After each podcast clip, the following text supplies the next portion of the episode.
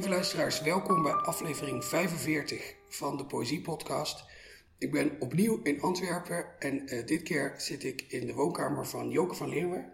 Bedankt dat ik eh, op bezoek mocht komen. Ik zal maar meteen met de deur in huis vallen. Je hebt een gedicht meegenomen van Leo Vrooman. Ja, ik Ehm. dacht dat ik die man nog eens eh, meeneem. Een, een nobel streven. Ja. Wil je er eerst iets over vertellen of eh, zullen we er eerst naar luisteren? Zullen we er eerst naar luisteren? Dan kunnen we het altijd nog eens doen. Dat is waar. De laatste wereldvrede. Waarom draait een groot geschil? Kijk vannacht eens lang en dood, doodstil vanuit de sterren naar deze kleine aarde en niets blijft groot. Wat blijft eigenlijk van verre over van onze eigen waarde? Niets in de eeuwigheid om voor te vechten, zo gezien. En waar kan een oorlog anders nog toe dienen? Ikzelf was eens in een daarvan gevangen en zag de eeuwigheid al gapen in de doodzaaie eindeloze tijd van ons hopeloos verslappende verlangen naar vrijheid of desnoods een kopje chocola met niets dan eindeloze slaap daarna. Mensen, hoe zoet is men geschapen, hoe prachtig past men in elkaar. Ik ben verliefd op jullie, maar ik ga met één oog open slapen. Ergens is jullie vreselijkste wapen vast bijna klaar. Dankjewel. Waarom heb je dit gedicht eh, gekozen? Nou, ik dacht aan Leo Vrooman omdat ik die eigenlijk al, eh, zolang als ik een beetje bewust ben van poëzie, van zijn gedichten houd. Omdat, eh, ja, je moet het ook in zijn tijd, was hij eigenlijk een heel eigen stem en nog. Hij heeft een bepaalde lichtheid, terwijl het toch over veel meer dan zijn eigen ikje gaat, zoals je hier merkt.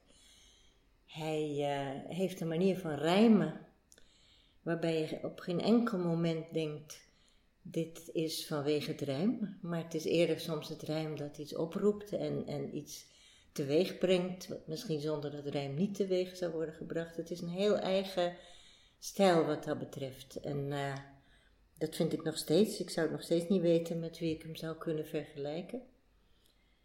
Dus ja, en er is altijd toch iets speels in. Ook zelfs al als hij dus zo'n onderwerp neemt, als ik het zo mag uitdrukken, want je neemt meestal geen onderwerp als je, gaat, eh, als je gedichten maakt, maar oké. Eh, als de laatste wereldvrede, dat is natuurlijk eh, nogal wat. En meestal zeggen ze, als je dat soort brede dingen doet, dat, dat wordt nooit echt een goed gedicht. Dat is dan meer een boodschap of zo. Maar ik vind dat hij het toch weer op een manier doet die zo Vromaniaans is, om het zo te zeggen. Dat het opeens over een kopje chocola gaat. Dat, dat de hele zwaarte misschien van, van waar hij het over heeft ook weer relativeert. En ja, de, toon is weer. Ik ben er verliefd op jullie, maar ik ga met één oog open slapen. Het is, hij heeft het zelf meegemaakt. Hij heeft ook zelf veel meegemaakt gedurende de Tweede Wereldoorlog. En weet dus ook wel waar hij het over heeft. En toch lukt het hem om het op te schrijven op een manier ja, die niet als een eh, baksteen op je maag valt. Ja, dat klopt. Hij, hij pakt iets heel groots, maar hij weet het toch zo te verpakken dat je niet denkt, joh, Ja, kom je nu mee aanzetten, Vrooman? ja en eh, ja, men denkt vaak dat is te groot. Het woord vrede of wereldvrede, wat dus een enorm woord is, en we kijken altijd vreselijk uit als we poëzie maken, om dus vooral juist niet van die grote woorden te gebruiken. Als liefde en, en wanhoop en weet ik wat, daar zoeken we andere manieren voor, omdat dat te grote en soms ook te zelfs daardoor te lege woorden worden. Woorden worden.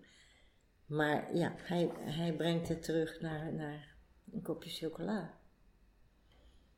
En ook naar die, die mengeling. en Mensen, uitroepteken, hoe zoet is men geschapen. Hoe prachtig past men in elkaar. Ja, dat is dan weer de, de wetenschapper misschien. Die, die, die, hij was eh, wetenschapper, voor zover ik weet, op het gebied van bloed. Ehm, dus hij heeft ook heel mooie gedichten gemaakt die, ja, waarbij dit soort dingen terugkomen. Dit soort eh, wetenschappelijke of lichamelijke dingen. En eh, dat zie ik dan ook weer van hoe prachtig past men in elkaar. Dat dat meer is dan alleen maar zeggen dat je mooi in elkaar past. En het is weer die tegenstelling. Dat dat toch altijd ook weer, ehm, hoe zal je het zeggen? Ehm, ja, opgewekt is het verkeerde woord, maar het neigt wel daar naartoe. Uh, het is bijna speels gezegd op die manier en tegelijkertijd gaat het over de wreedheid van, um, ja, die die zelf ook heeft meegemaakt en die de mensen dus kunnen uh, teweeg brengen of, of ja, jullie vreselijkste wapen is vast bijna klaar. En dat soort evenwicht tussen dat lichte en dat zware, ik denk dat dat mij ook aanspreekt. Omdat ik daar zelf zoveel mee bezig ben, eigenlijk met alles wat ik schrijf. Om een evenwicht te vinden tussen zwaar en licht. En, uh, dus denk ik dat ik daar ook iets in herken wat dat betreft. Bovendien, ik ben zelf ook niet een echte ik-dichter. Um, ik haal er ook wel de wereld bij. En ook in mijn leven doe ik dat. Ik ben vier jaar uh, voorzitter van PEN Vlaanderen geweest. Dan ben je bezig met landen waar mensen ja, op basis van het feit dat ze bepaalde gedichten hebben geschreven of bepaalde andere dingen hebben geschreven, die uh, door dictaturen of dergelijke als bedreigd worden gezien. Mensen die daardoor dan uh, de gevangenis in uh, komen. En dat verbreedt natuurlijk het beeld van alleen maar jouw eigen sores en je eigen dingen. Wat ik ook zo typisch Vroomanniaans aan vind, is dat hij dan, hij, hij, kiest een heel, heel groot en een heel naar onderwerp eigenlijk, hè, de zelfvernietiging van de mens. En, maar hij weet het ook zo lief te maken. En in die laatste strofe zegt hij eigenlijk bijna, zegt hij, nou, waarom nou toch, als jullie zo mooi zijn, moeten jullie zo doen. En dat vind ik zo'n typische Vrooman benadering ja. ervan. Ja, lief, lief klinkt natuurlijk heel gauw uh, softie. Maar er zit wel heel vaak iets liefs in, ja. Op een goede manier, op een ja. stevige manier iets liefs. Het is uh, iets, iets optimistisch, iets, iets, iets, iets met levenskracht zit er heel vaak in. Ja, en er zit ook, het is ook alsof dat, juist die uitroeptekens van mensen, hoe zoet is men geschapen, hoe prachtig past men in elkaar, heeft ook wel iets, iets bijna grappigs, vind ik. Uh, het is niet zwaar, het, ondanks dus die uitroeptekens die, waar je ook altijd zo voorzichtig mee bent, tenminste ik, als ik schrijf. En zoals hij dat juist doet met die uitroeptekens, heeft het ook iets, ja, bijna iets grappigs, vind ik. Iets, iets waar je om moet gaan glimlachen, terwijl het gaat over vreselijke dingen. Ja. Ik heb plaats bij de kringloopwinkel een, een boek van Vrooman over bloed gekocht. Ah. Het is geloof ik een beetje, wel een beetje populair wetenschappelijk, want ik, ik kon het redelijk volgen. Nou, dan zal het geen wetenschappelijke, wat is dat dan, hematologische publicatie ja. zijn. Maar dat was ook typisch uh, Vrooman. Er zat ook deze benadering uh, een beetje in. Dat die, het begint heel poëtisch met een soort beschrijving over, uh, over de, de, de, de bijna de spirituele functie van het bloed. En dan uiteindelijk gaat hij het wel wetenschappelijk uitleggen. Maar het is ook doorspekt met hele grappige kleine tekeningetjes. Ja. Van een onderzoeker met een hele grote neus. Die allemaal dingen doet. En zijn neus in een... In een eh, Zelfportret. Ja, en, uh, ja precies. Ja. ja. En die zijn neus in een destilleerkolf steekt. En weet ik wat ja. allemaal doet. Ja, dus, dus, dus wel grappig ook dat diezelfde combinatie van heel speels doen over iets dat eigenlijk heel ernstig is. In dit geval is het dan oorlogsleed. En in het geval van dat boekje over bloed ja. is het de, iets wetenschappelijks vertellen. Ja. Ik probeer het nu maar eens om uh, grappige zelfportretjes in een, in een wetenschappelijk boek te zetten. Ja, en het is ook niet speels doen, het is speels zijn. Uh, de, de, het zit duidelijk in zijn hele wezen en zijn, in zijn geest.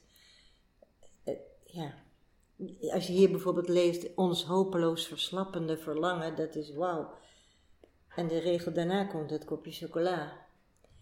En je ziet ook vaak, je ziet ook vaak dat een rijm, dat zie je bij andere gedichten meer nog dan bij dit gedicht, dat, dat het rijm uh, iets teweeg brengt. Dat je denkt, ja, het is door dat rijm dat er iets omhoog kwam en, en uh, en dat het verrassend wordt.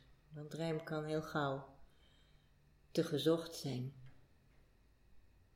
Ja, als je het dan spaarzaam en op de goede plek eh, gebruikt, dan trekt het de lezer er weer... eh, Ja, hij, hij, hij gebruikt dus heel veel en vaak ook gewoon AABB.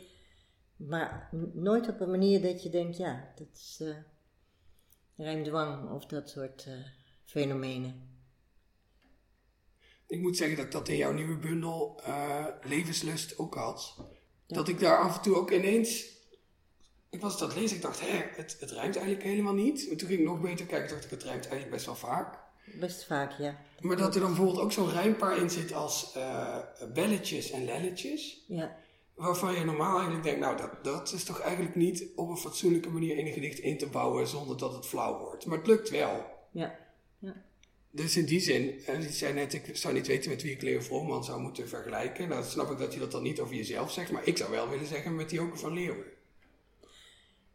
Ik denk dat er wel enige verwantschap is, dat zeker, ja. Hij heeft wel, hij heeft wel vooral eindrijm. Ik doe eigenlijk alleen eindrijm als ik verzen voor kinderen en andere mensen schrijf.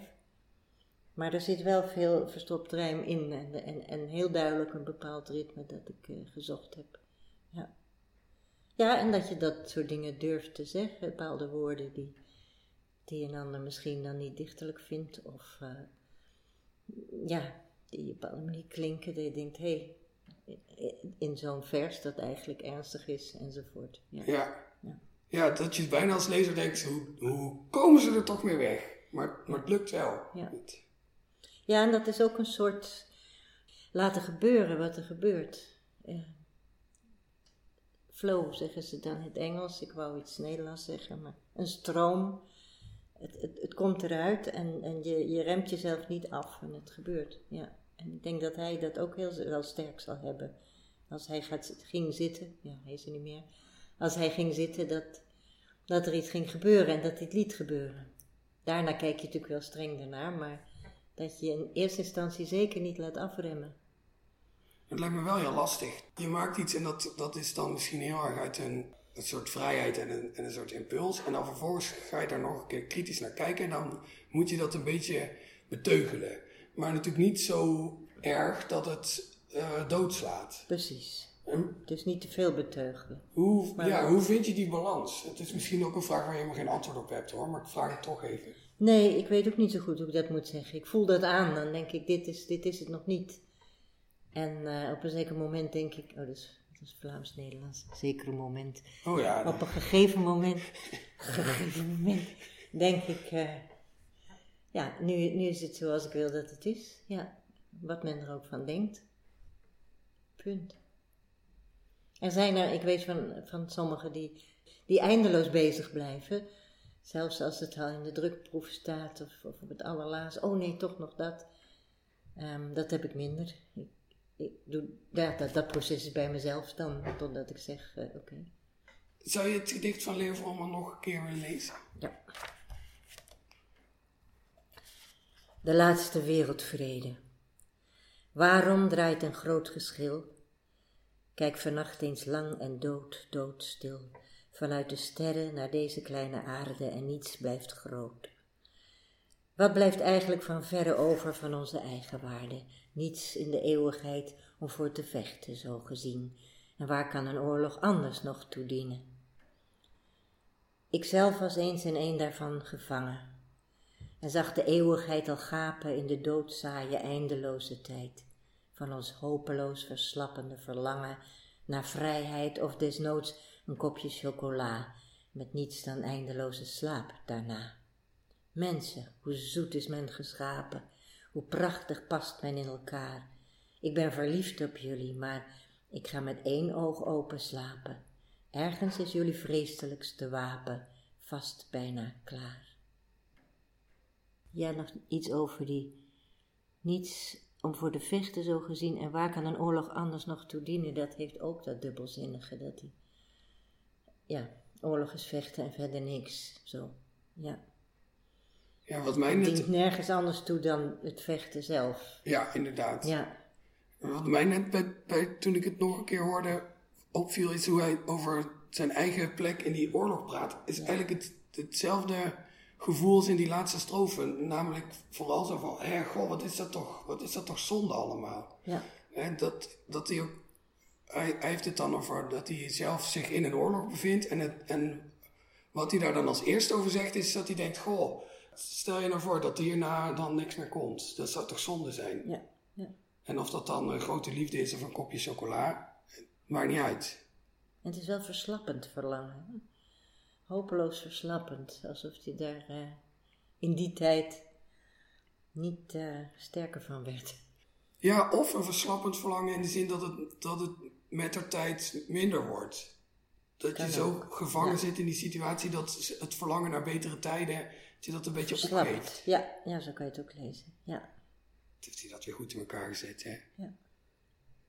Je hebt ook een gedicht van jezelf uitgekozen. Nou, eigenlijk dacht ik, ik lees een fragment. Want ik heb, eh, mijn, het laatste gedicht dat ik heb geschreven is meer dan 80 strofen. Dus dat is een beetje veel voor Ja, een podcast. Ja, het is eigenlijk ontstaan.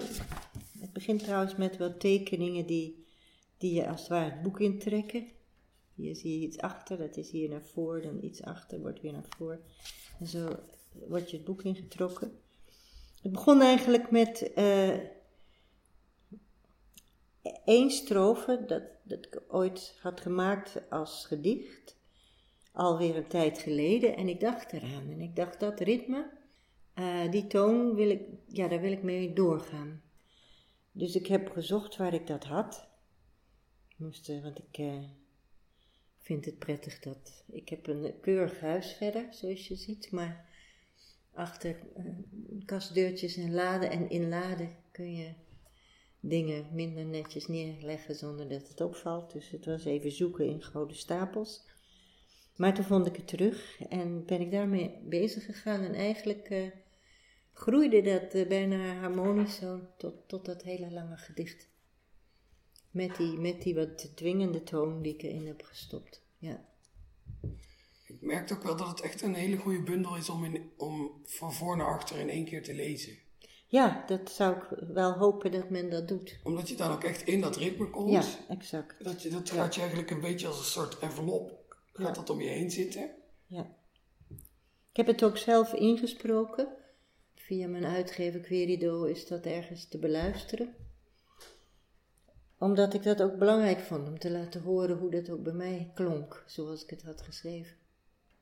Ja, terwijl ik het las, dacht ik ook meteen, ik zou wel willen horen hoe dit, eh, hoe dit, hoe dit in jouw stem Ja. klinkt. En dan bedoel ik stem ook in de Ja. metaforische zin. Ja. De, de eerste en de allerlaatste eh strofen zijn net een beetje anders en dan kom je in, in, in, die, in dat ritme terecht. Zijn er delen die er makkelijk uit te lichten zijn? Ja, ik kan, er, ik kan er een paar. eh, je kunt er wel wat uitlichten. Het is natuurlijk dan een fragment, dat is duidelijk. Ja, Maar eh, het geeft denk ik toch wel een beeld. Is dat oké? ja zeker. Ja. Zal ik dat dan doen? Ja. Wat hebt u een warm witte weerbare brandnetelvezel feestroes, kijkt mij bloes aan. Wat zullen we vieren, of eerst rituelen? Eerst samen met velen iets ouds reciteren, ondraaglijkheid stoppen in brandende kaarsen en van ons verliezen meezinggezang brouwen, gemis onbehouwen het lichaam uitdansen, of helpt er een geur of een brokje, een slokje om alle benauwdheden breed te bezweren? Nee, zullen we vieren dan wie of wat wel of toch vast valt te houden. De laatste keer werd het feest afgelast, want de wind woei te woest. Tafeltjes in gelid neergemaaid, bakjes met knabbels, de lekkerste er al lang uitgevist. In een plas hemel. De nattige, bij geen land passende vlagjes in papperig gras. Je wilde aan missen niet denken, omdat dit aanwezigheid was. Aanwezigheid blijft. Kijk, er valt iemand om, ligt aanwezig te wezen. Hé, bent u gevallen of ligt u daar met een verkeerd soort goed doel? Een ober die tussen de stoelen rent, weet niet meer hoe er besteld is en waar. Een klant die te veel aan haar wangen liet trekken, roept hier, iber hier. En de kok maakt voor wie zich vergeten voelt, pastinaak, sluimer, ert aardperen klaar. Een waaiwolk die weifelend even gezicht wordt, een mens op een vingerdun koord naar een eender soort overkant en weer terug naar een eender begin. Een mens die het is voorleesweek tussen de schappen met koopwaar dwars door het lawaai heen iets voor staat te lezen. Een mens op de markt die een fraai papegaatje koopt. bordje erbij met uitstekende spreker, waardoor die mensen op meer bevestiging hoopt. Ja, zo kan nog een tijd doorgaan natuurlijk. Ja, ik kan me ook voorstellen dat dat snel de verleiding opsteekt om door te gaan. Ja, en ik hoop dat dat met lezen ook zo is. Toen ik laatst eh, een stuk voorlas uh, in Rotterdam, in Donner, toen zei een van de toehoorders, ik ga toch eerst eens luisteren hoe jij het helemaal hebt, uh, hardop hebt gelezen, omdat ze mij had horen voorlezen. Ja. Ja, ik ben ook wel blij, moet ik zeggen, dat de, de, de manier waarop ik het in mijn hoofd las wel aardig overeenkomt met de manier waarop jij het leest. Dan, uh... En er zit iets in, hoop ik, waardoor je ook verder wil. Een soort dwingendheid uh, in de positieve zin. In die, in die toon en die, dat ritme. Toen heb ik dat ook heel bewust gezocht. Ja, af en toe zijn er ook twee met, het, met begin en eind een beetje aan elkaar geknoopt. Dat, ja. noopt natuurlijk al sowieso tot verder lezen. Maar inderdaad, hier komt ook in die, in die reeks. En omdat er ook nooit een soort, zo'n soort paukenslagachtig einde aan zit, heb je ook niet het gevoel, oh, dit is wel een goed moment om te stoppen. Ja, nou, mooi. Ik vind het fijn als mensen dat echt dus rustig zouden gaan zitten en helemaal zouden lezen. Ik denk dat het een uurtje duurt. Ja, dat denk ik. Ja, zoiets. Ja. Ik kan het ook iedereen van harte aanbevelen die dit nu hoort, om het in één ruk uh, te lezen. Want uh, daar wordt het, uh, ja, nou ja, trouwens, ik zeg nu wel, daar wordt het mooier van, maar ik weet het natuurlijk niet, want ik heb het niet in porties nee. eerst gelezen. Nee, maar ik vind dat mooi als mensen dat zouden doen, ja. Maar je moet natuurlijk wel even een rustig, stil moment voor zoeken. Waar ik ook erg van genoten heb, is de manier waarop er soms iets heel alledaags of iets iets wat er eigenlijk niet in past, toch heel naadloos ingewerkt is. Op een gegeven moment bijvoorbeeld het woord staatssecretaris. Ja. Je, bent dan, je zit dan een beetje in die, in die roes van dat gedicht en dan komt er ineens zo'n woord als, als staatssecretaris. Of Prins Klaus, die zit er ook ergens in. Ja, met zijn stropdas, ja. Dat woord aan zich is dan voor mij ontregelend, omdat het er qua, qua soort woord eigenlijk niet, niet in past. Het is een vreemde eend in de bijt, maar in het ritme past het heel, heel naadloos. Ja. En inhoudelijk past het ook. Ja. ja. En ik heb ook, ja, ik heb ook verschillende, hoe zeg je dat, gevoelsregisters. Het is, soms is het inderdaad licht uh, en dan is het weer eerder uh, heftig of uh, droevig. Of, dat soort registers zitten er denk ik wel in. Zonder dat ze natuurlijk um, heel dominant zijn of zo, maar het zit er volgens mij wel allemaal in, als ik het zelf mag zeggen. Ja, dat denk ik ook wel. Ook, het gaat ook van heel lucide naar een beetje verward of chaotisch af en toe, maar wel op een prettige manier. Ja, het, het ene moment is het, zijn het allemaal. Er, er zit één strofe in die gaat, geloof ik, over een, een, stel vrienden die het werk van een dichter uit hun hoofd leren. Ja, dat is dat, gebaseerd op, uh, op, uh, op werkelijk iets wat ik gehoord heb van een Iraanse dichter die in de gevangenis had gezeten en ze wilde zijn werk vernietigen. En vrienden hebben dat inderdaad in hun hoofd bewaard. Dat, dus er zitten ook dat soort dingen in. Met, uh, ja, om het ook breder te maken. Wat dat betreft ja. ben ik ook niet alleen met mezelf bezig. En ik heb ook gezocht, ik heb ook echt gekozen in om het in de je-vorm te doen, niet in de ik-vorm. Dat, dat, en je is dan toch voor mij uh, het woord dat tussen mij en die lezer instaat. En de ik is toch veel te dicht bij de dichter, vind ik dan. Dat is mijn persoonlijke idee. Dus dat heb ik daarom zo gekozen om, om de je-vorm te doen. Ja. Dat verhaal over die, over die Iraanse dichter, dat wordt eigenlijk heel kalm verteld. En er, zijn ook, er zitten er ook bij waarin hetzelfde aantal regels tien keer zoveel dingen worden, worden aangesneden, maar dan heel kort en dan van dit naar dat. Dus... Ja, er moest wel een soort um, snelheid ook in zitten, een soort, uh, hoe noemen ze het, urgentie of zo, iets in die aard moest erin zitten. Geen gekabbel. En uh, daar heb ik heel erg naar gezocht. Overigens heb ik dus ook af en toe een Vlaams-Nederlands woord gebruikt. Uh, er, ergens begint dus een strofe met Er is ook een dag van het witloof, ze hebben het bitterste weggekweekt voor de verbruiker. Uh, in Vlaanderen zegt men witloof, wat natuurlijk oorspronkelijk ook in Nederland zo zal, geweest zal zijn. Dat is witlof geworden, maar het is natuurlijk een wit loof. Dus eigenlijk veel logischer. En hier heb je ook uh, uh, ja, het heet niet voor niks in Nederland soms Brussels lof, dus het heeft ook iets met hier te maken. Dat, dat soort dingen heb ik eh, ook. eh, die vrijheid neem ik, omdat ik beide registers ken: de Hollandse en de Vlaamse. Het is ook alleen maar een verrijking, denk ik, om die Ik door elkaar te gebruiken. Ja, ik denk dat het wel. Dus het is, goed is. Ja, het maakt de taal rijker, dat denk ik ook. En ze zijn natuurlijk al lang af.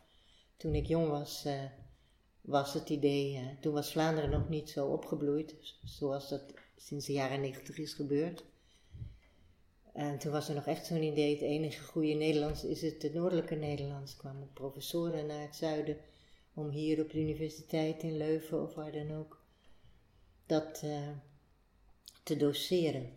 Maar ja, als zelfvertrouwen groeit, en dat is eind vorige eeuw hier eh, duidelijk gebeurd, dan is er ook het zelfvertrouwen van, eh, ja, wij hebben onze eigen vorm van het Nederlands. En dat is ook goed. Moest je eraan wennen om zo'n lang gedicht eh, te schrijven? Ik kan me voorstellen dat je dan over heel andere dingen na moet denken dan wanneer je een gedicht van een wat meer reguliere lengte schrijft. Nee, het is op de een of andere manier heel eh, vloeiend uit mij gekomen, als ik het even zo plastisch mag uitdrukken. Dat ik zelf ook dacht, ja, ik was daar zelf ook, ik zat er helemaal in. Er was een soort concentratie en een, en een stroom waar ik zelf heel blij mee was dat het gebeurde. En ik liet het ook gebeuren. Dus ik had voor mezelf niet het gevoel dat het zo moeilijk was of zo lastig om zo, zoiets langs te maken. Ik was er eigenlijk heel blij mee dat ik ermee begonnen was en dat het, dat het ging en dat het kwam. En, en ik heb het ook echt laten komen. En daar natuurlijk, eh, ja, zoals we zeiden, niet afremmen, maar wel kijken wat kan nog beter. Ja, Maar dat, het, het geheel was er toen eigenlijk al. Ja, dat is dus een kwestie van details, waarvan je denkt eh ander woord of dat soort dingen. Ja. ja en een, een spanningsboog aanbrengen die zich over zoveel regels uitstrekt. Dat is natuurlijk iets wat je waarschijnlijk al als proza-schrijver zo vaak gedaan hebt. Ja, je, van proza weet je natuurlijk dat je lang, eh, lang... Maar ik heb dat wel eens vergeleken ooit met... Ja, proza is nog meer een huis bouwen. Dat je dan moet weten, hoe ga ik de volgende dag verder? Mm, maar dit was dus ook in zekere zin meer dan eh, de, de korte baan.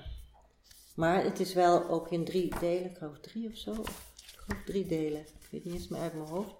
Die ik dan ook wel aangeef met... eh, een stukje van die tekening die ik eh, vooraan heb gemaakt. Dat het toch wel een beetje een, een eind van zijn eerste deel is. En dan ga je weer verder. En, en het gaat ook in hoge mate over einde en begin. Het gaat over dood, het gaat ook over dood van anderen. Maar telkens gaat het ook weer over begin en kunnen beginnen. En eh,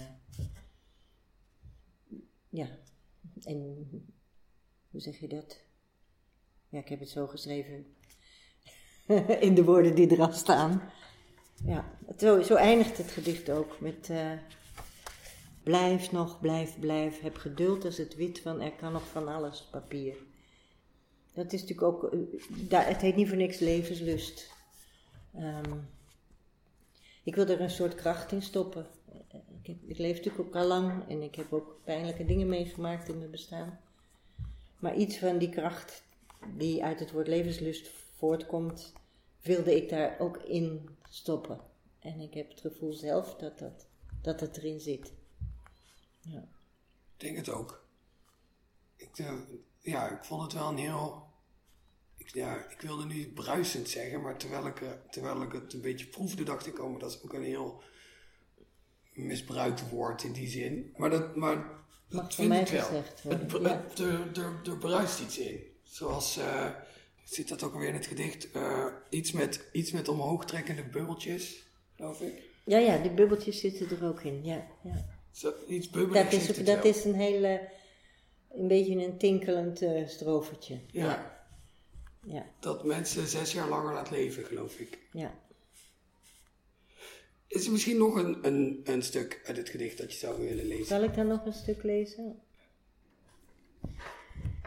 De dieren die beenderen van wie er stierven betasten, de dieren die rouwen, de dieren die doden wegschouwen, de dieren die dieren begraven, de dieren die zwijgend een kring vormen rond hun kadaver, de dieren die gillend van slachtangst niet snappen met wat voor verlangen de vachtloze wezens met sierlijke klauwen en rouw aan een haak willen hangen.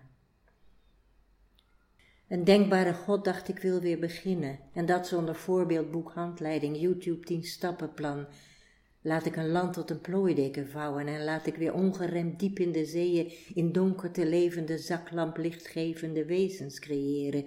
En dan op de aarde nog meer mooie mensjes met adem en eigenste lijven in heerlijke tinten om daarmee te houden van zal een geweldig gezicht zijn hierboven, maar laat ik ook bolletjes ongeloof kneden en rulletjes twijfel en kiezels verlies. Ze mogen niet al te veel God zijn beneden. Ik heb ze al mooi elk zo'n zinding gegeven en ook wat geschikts aangebracht om te baren en om als het nodig is mij iets te vragen, maar minachtingsschennis en zulk soort verprutsen heb ik niet bedacht.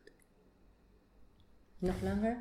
Uh, nou ja, wat je wil. Nog eentje doen? Ja, dat is goed. Hierna komt geloof ik uh, uh, wel een mooi stuk. Ik maakte al tintverschil, dacht dat is mooier dan alles hetzelfde. Ik strooide wat minderheidsgroepen erdoor, maar soms denk ik wel als verzonnen gevonden mijzelf nog aan toe. Wat ben ik hier begonnen?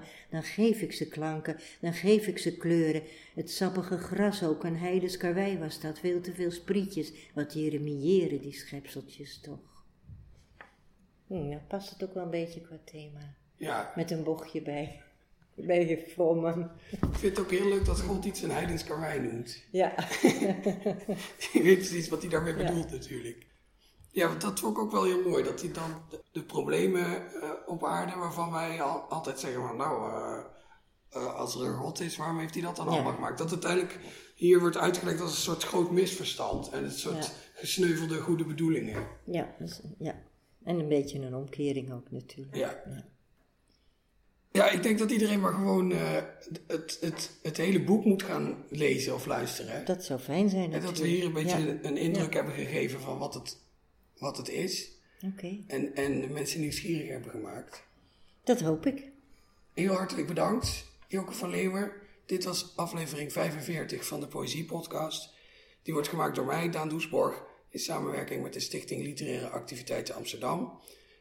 Als u deze podcast luistert in een van de vele podcast-apps en u vindt dit een mooie podcast, laat dan een leuke recensie achter. Dan zeggen die apps weer tegen andere mensen: Dit is een leuke podcast. En dan gaan weer meer mensen dit luisteren en uh, de boeken van Joke van Leeuwen kopen. De muziek bij deze podcast wordt gemaakt door Bart de Vrees. Ik zie u graag allemaal voor de maand weer. Tot ziens.